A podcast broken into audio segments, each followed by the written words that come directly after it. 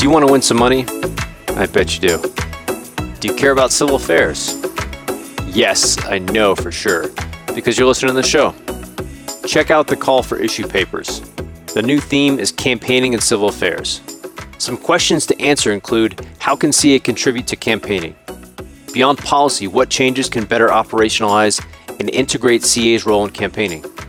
How would CA even measure progress in campaigning? And how would a full concept of the CA role in campaigning apply to conflict prevention, security cooperation, irregular, or gray zone warfare. So put that thinking cap on and submit your papers by Friday, 15 September. For more details, visit civilaffairsassoc.org. Welcome to the 1CA podcast. This is your host, Jack Gaines. 1CA is a product of the Civil Affairs Association and brings in people who are current or former military, diplomats, development officers, and field agents to discuss their experiences on ground with the partner nation's people and leadership. Our goal is to inspire anyone interested in working the last three feet of foreign relations. To contact the show, email us at capodcasting at gmail.com or look us up on the Civil Affairs Association website at www.civilaffairsassoc.org. I'll have those in the show notes. I go back to the people of these countries themselves, and they can see what's happening. They can see how they're losing their sovereignty. They can see how the Chinese are moving in under the guise of the Belt and Road Initiative and how they're basically sucking up these national resources. And they're giving very, very little back. Today, we welcome Mr. John Cassara. John started his career as a CIA covert operations officer and then moved to the U.S. Treasury as a special agent, where he worked in counterterrorism and financial intelligence. During that time, he also detailed to the State Department's INL, or International Narcotics and Law Enforcement, to support counterterrorism finance and anti money laundering. John also worked at U.S. Customs on counter illicit trade and trafficking and illicit arms smuggling. John is currently a board member of Global Financial Integrity and the Coalition Against Illicit Economies and published the book Specified Unlawful Activities about China's Illicit Economy. I will have links to the book and his full bio in the show notes. So, with all that, please welcome John Cassara to the show. I'm glad I finally got you on the air. I've read your books and, and enjoyed them, and actually have listened to some of your interviews. Thank you. We've been so focused on China as the ideological, the military, the economic, the commercial threat that we're missing what I call the criminality of the CCP. Right. Well, what gets me is reading your book makes me think the CCP run the illicit trade and trafficking within the country, but I'm not so sure they have total control overseas because of the capital flight. And I wonder if they've got a tiger by the tail because at some point, there's so much money flying out of China that if its economy collapses, there's going to be nothing left but the mafia to take over. Yeah, by far and away, China leads the world in capital flight. It, it leads in so many ways, and I talk about that in the book the CCP and the upper cadre of China definitely benefit from that. Everybody that can is getting some capital out of China, kind of as an insurance policy or investing in Western real estate or trying to get that second country passport. As you intimated, some of these bubbles burst, whether it be, you know, the stock market or the real estate or civil unrest or or whatever it is, it's going to be an interesting situation. Sure. And it makes me wonder if it's going to become a fiefdom. Yeah. You know, because those who have are going to own everything, and then those who have not are going to be beholden to them in a way. Absolutely. I mean, a lot of people say, oh, China has done so much since the CCP came to power and have a large and growing middle class and more prosperity for their people. And that's true, and they should be given a lot of credit for it. But it's still power in the hands of a very few. The average Chinese citizen has no vote, has no say in how things are run there. And economically, it's just a very small percentage of people that, that control most of the wealth in their country. Right. And I think Hu Jintao really allowed a middle class to grow because they were so desperate. They had fallen so far behind economically that they had this massive country with a billion people doing agriculture and minor production. I think that when he realized that they were struggling even to feed their population. I think that's when they really opened up markets to the US and the rest of the world for manufacturing and trade. And it captured their imagination.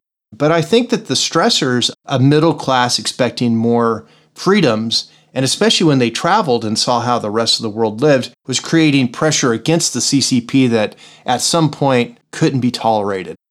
When Xi Jinping came to power, he really wanted to re centralize everything back into a more CCP controlled environment and is driving the economy into wafering, actually.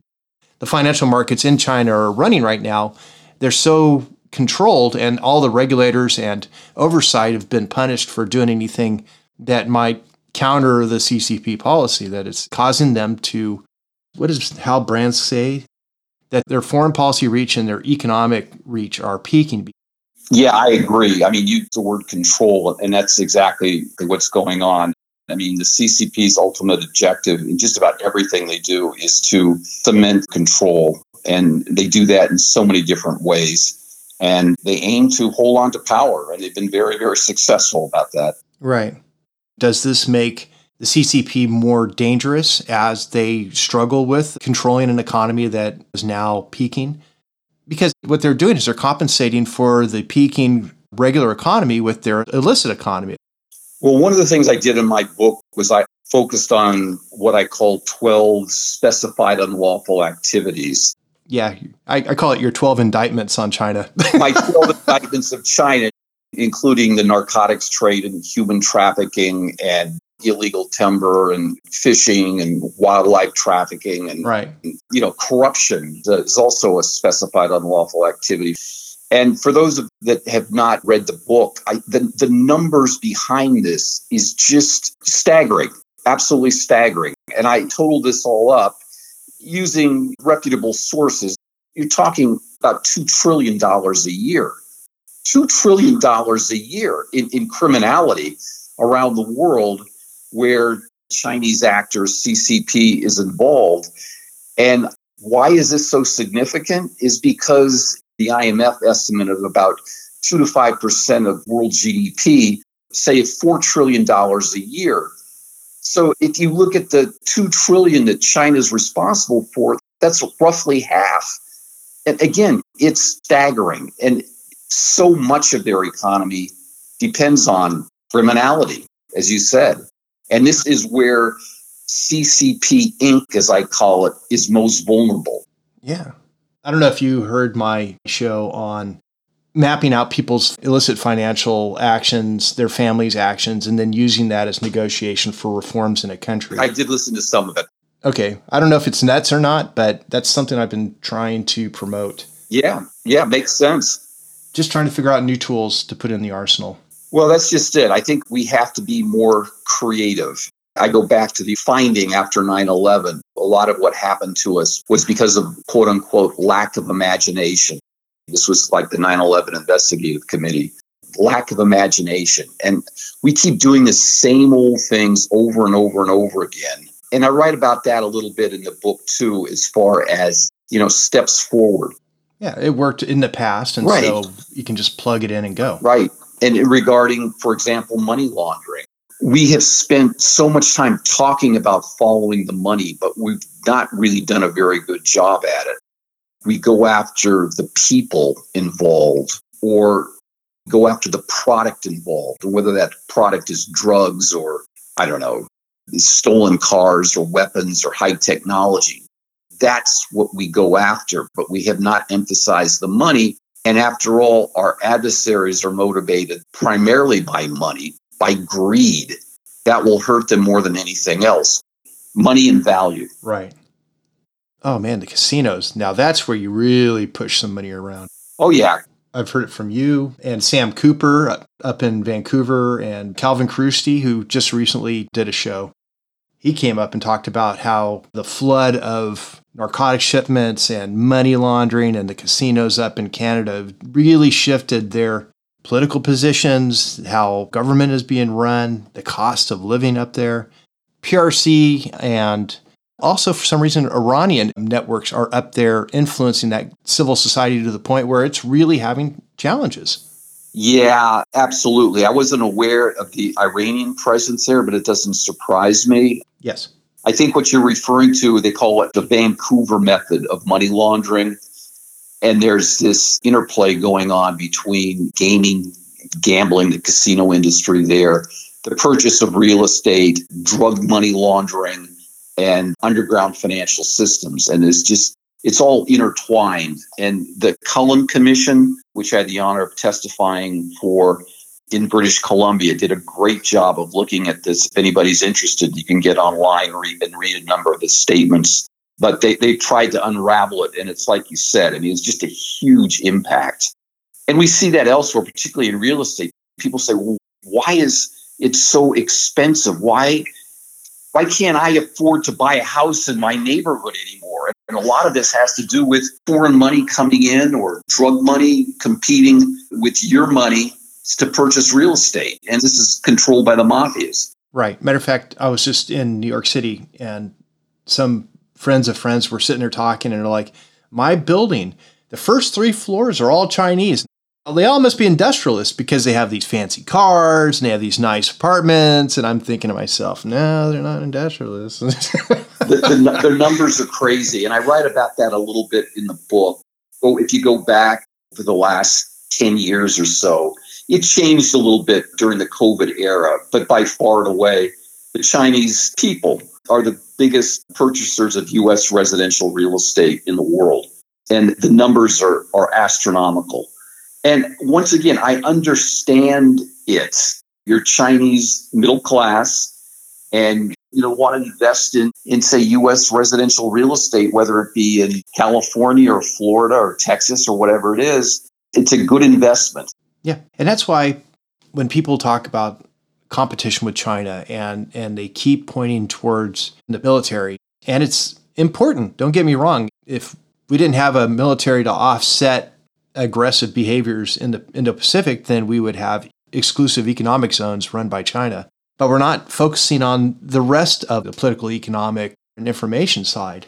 And we got to look at it more holistically. Right. For me, when I went into writing this book, it was kind of a wake up call because I tried to go in with an open mind. I tried to educate myself. And after a year or so of looking at all this stuff, I mean, I was, took my breath away but I, I had never seen anything like this before. We're getting distracted. For example, you know, right now, Chinese involvement with the fentanyl trade is in the news, understandably, justifiably so. Right. Or we talk about Chinese influence in things like organ harvesting or human trafficking or forced labor camps, this type of thing. All understandable. But what we're not doing is looking at the totality of it all. Those 12 specified unlawful activities I talked about, money laundering, criminal methodologies, or Chinese centric criminal enablers. We're missing the big picture. And we're not asking a lot of questions. And part of that is because of their influence operations. You know, Calvin Chrustie on his interview talked about how Chinese benefactors are donating to NGOs in Canada. They're not an iron fist. They're just saying, look, we understand that you have frustrations with the PRC and the illicit trade trafficking, but can you just temper it down a little bit? Can you just yeah. soften the language so that you're not creating an international incident? And just by donating and trying to soften the tone, they're trying to vanillaize the narrative if they can bring down the skepticism against China and then continue with the pro China narrative, then it doesn't look like there's any real resistance to the Chinese structural way of trade and commerce. And so it helps shift the population's attitude. Many people have said Chinese have a very long term perspective on things, and it's been very, very effective for them. And as I said, one day we're going to wake up and realize what's happened. Sure. John, you also teach because I saw that you are connected with the GMU TraCCC program. I am. I've done some really wonderful work with them. I'm a big admirer of the program over at George Mason University, and I work closely with Dr. Louise Shelley. If you haven't talked to her, I suggest you should. She's just a world expert on issues involving transnational crime. I really enjoy it. And it's gratifying at this tail end of my career to go out there and kind of give back a little bit. Is it mostly how to spot illicit trade and trafficking during their duties as an enforcement officer? I talk a lot about trade based money laundering and value transfer and underground financial systems. It depends what they want, but I try in my writing and in my teaching to take complicated topics and make it accessible for everybody. Right. It's hard to do, and I learned so much by trying to do that. You kind of relearn everything again from from new eyes. You kind of relearn everything, and that's what I do. You know, and it's been a lot of fun. And the reason I'm angling this question is I've got a lot of people who work foreign policy in the field. So, field agents, military civil affairs, defense attaches, some State Department folks that work public diplomacy, some aid and development folks. And so I really try to focus on advice that can help them do their job.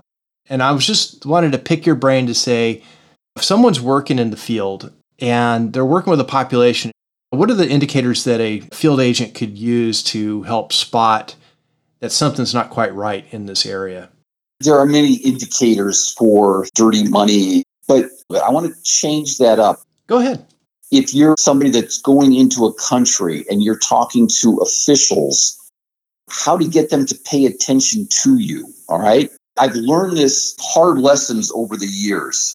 For example, right after 9 11, we went in all over the world, and I was part of this because I worked with state INL at the time, and we delivered training all over the world dealing with threat finance. And it was basically you're with us or against us. If you don't cooperate, big stick's going to come down. Right. I'd go into a country and I'd be invited in to talk to them about money laundering.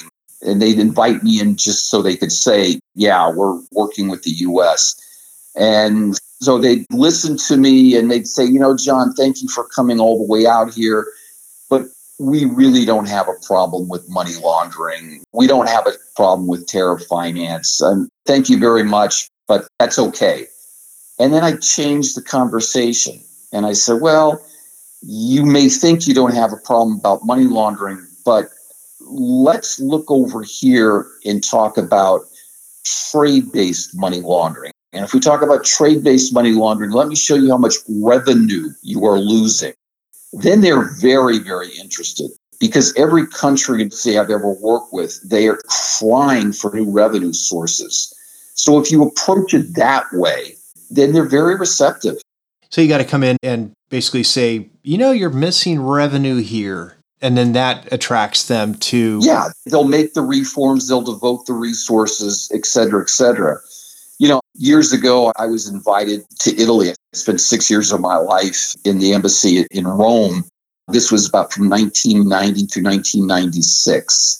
And I headed up the first really, truly International Anti Money Laundering Task Force. It was between the U.S. Customs Service, Treasury at the time, and the Italians, particularly the Guardia Finanza, the, the fiscal police.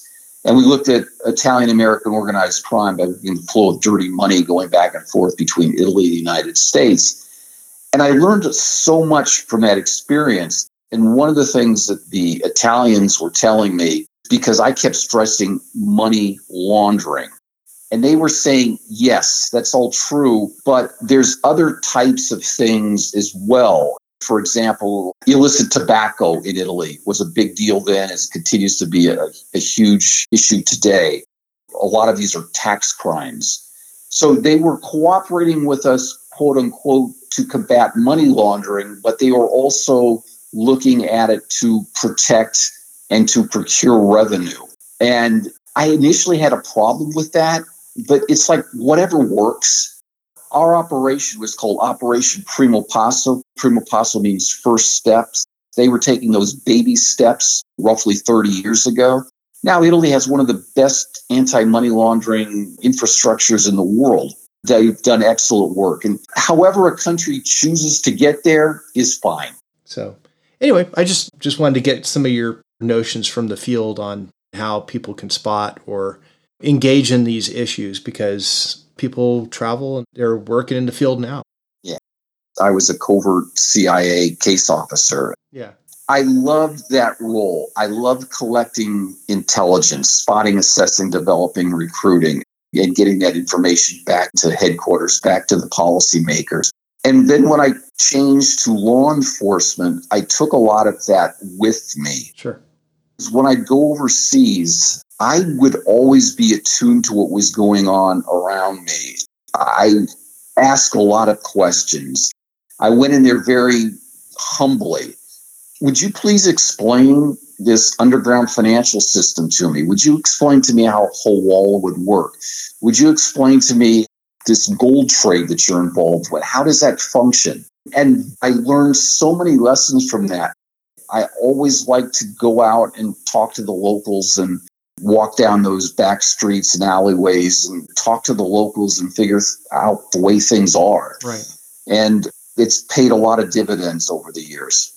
And the interesting thing is, doing all that time as kind of like a cultural collector of intelligence, because if you're going down alleys and you're talking to locals, you're you're getting more than just the different scent collections that come in. You're actually getting to know the people to where you can almost write the CIA entry book by doing that. You can have a better sense of why people would spark into a revolt or why they have frustrations or why they accept the way conditions are in a country.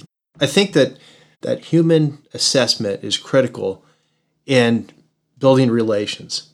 It is critical. And I, I love that term cultural collection. I've never heard that before, but that is absolutely correct. That is so important. Cultural collection. I'm going to remember that. We should name it. That way we can be famous for Coulson. it's not human, it's Coulson. I think you're absolutely right. I think we've gotten away from that a little bit. We could talk a little about Intel services and how things have changed so much from the old Cold War era. I think we saw some of that after 9 11. We were so dependent on liaison sources. Oh, yeah. And relationships that we did not have our own people go out as much as they used to. Well, and the funny thing is, I've heard people discuss Iraq and the assumptions we had were because we didn't have people on the ground. We didn't have good intelligence on ground. We were relying on a, you know somebody of that was considered of authoritative source. Right. And the truth it came out they had a political bent. Yeah, that that was a tremendous problem and we paid the price for it. But but just compound that for other issues around the world.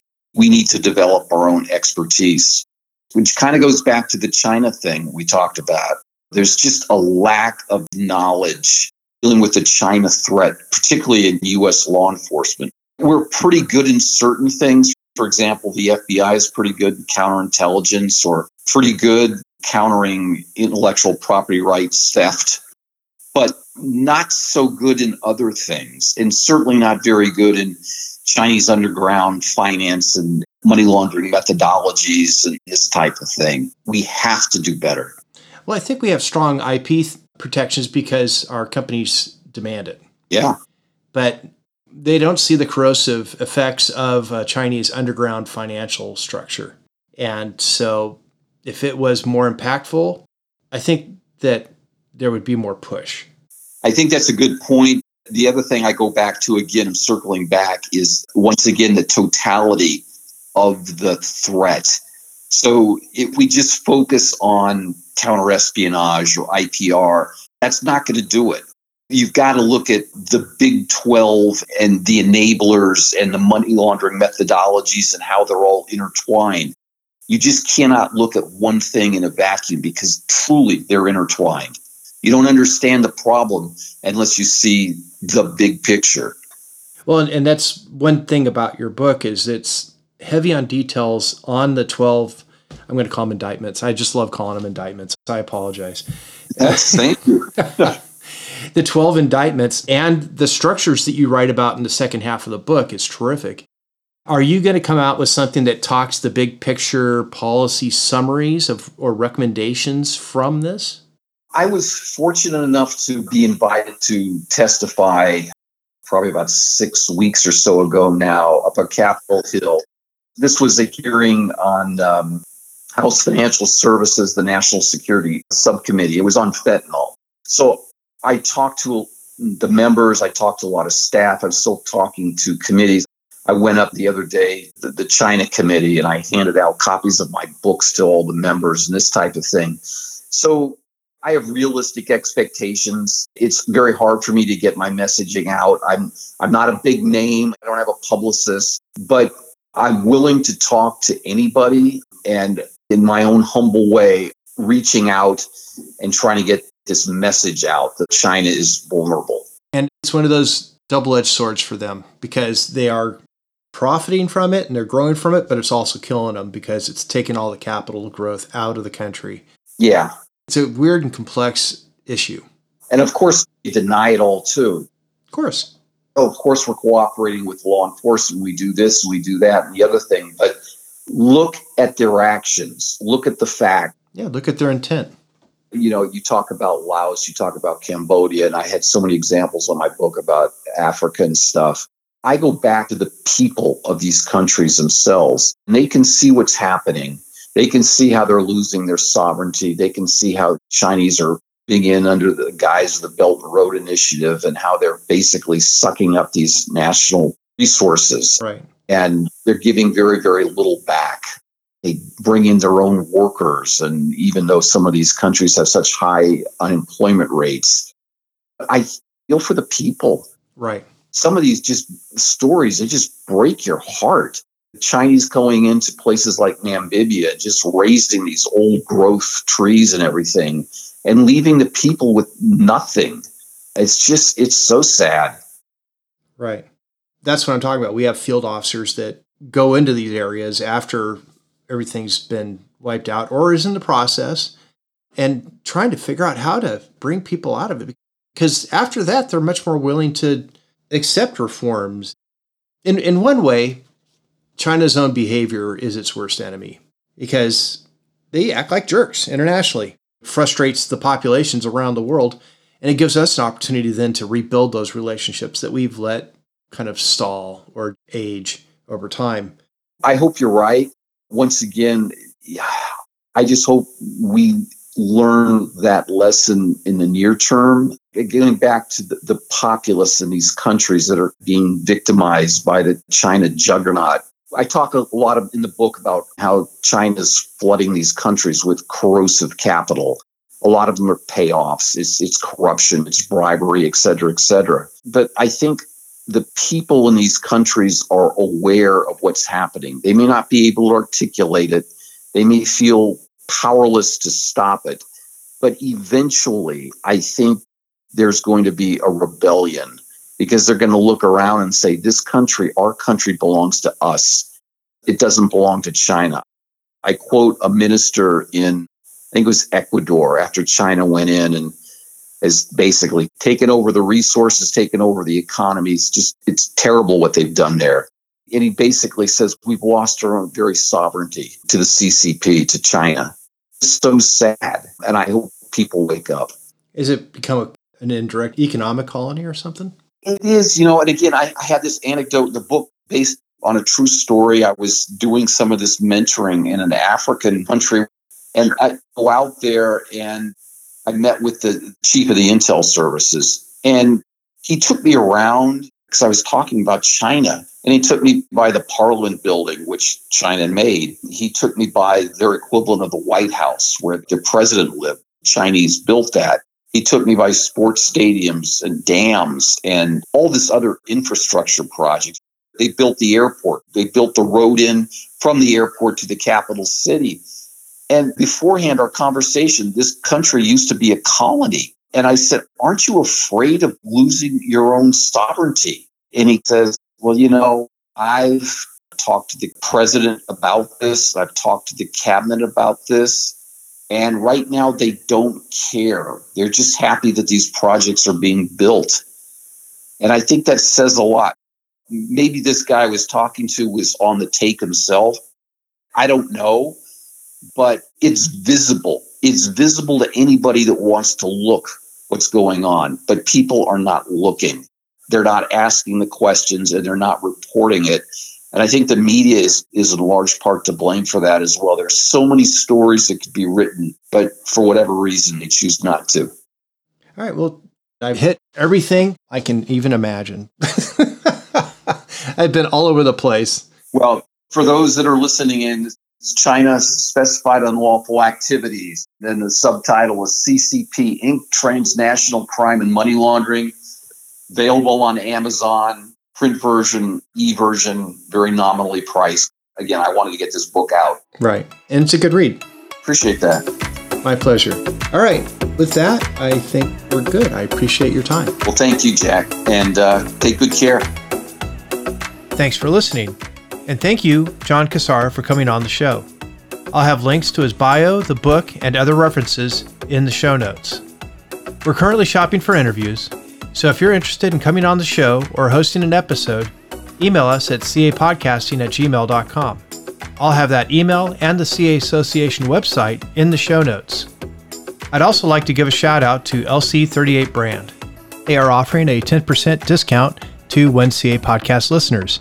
The promo code is 1CA10. Check them out at lc38brand.com. LC38 Brand because it's cool to like your job. I'll have that in the show notes. Also, if you get a chance, please like, subscribe, and rate the show on your favorite podcast platform. And most importantly, to those currently working out with the partner nation's people or leadership to forward U.S. relations, thank you all for what you're doing. This is your host, Jack Gaines. Stay tuned for more great episodes. 1CA Podcast.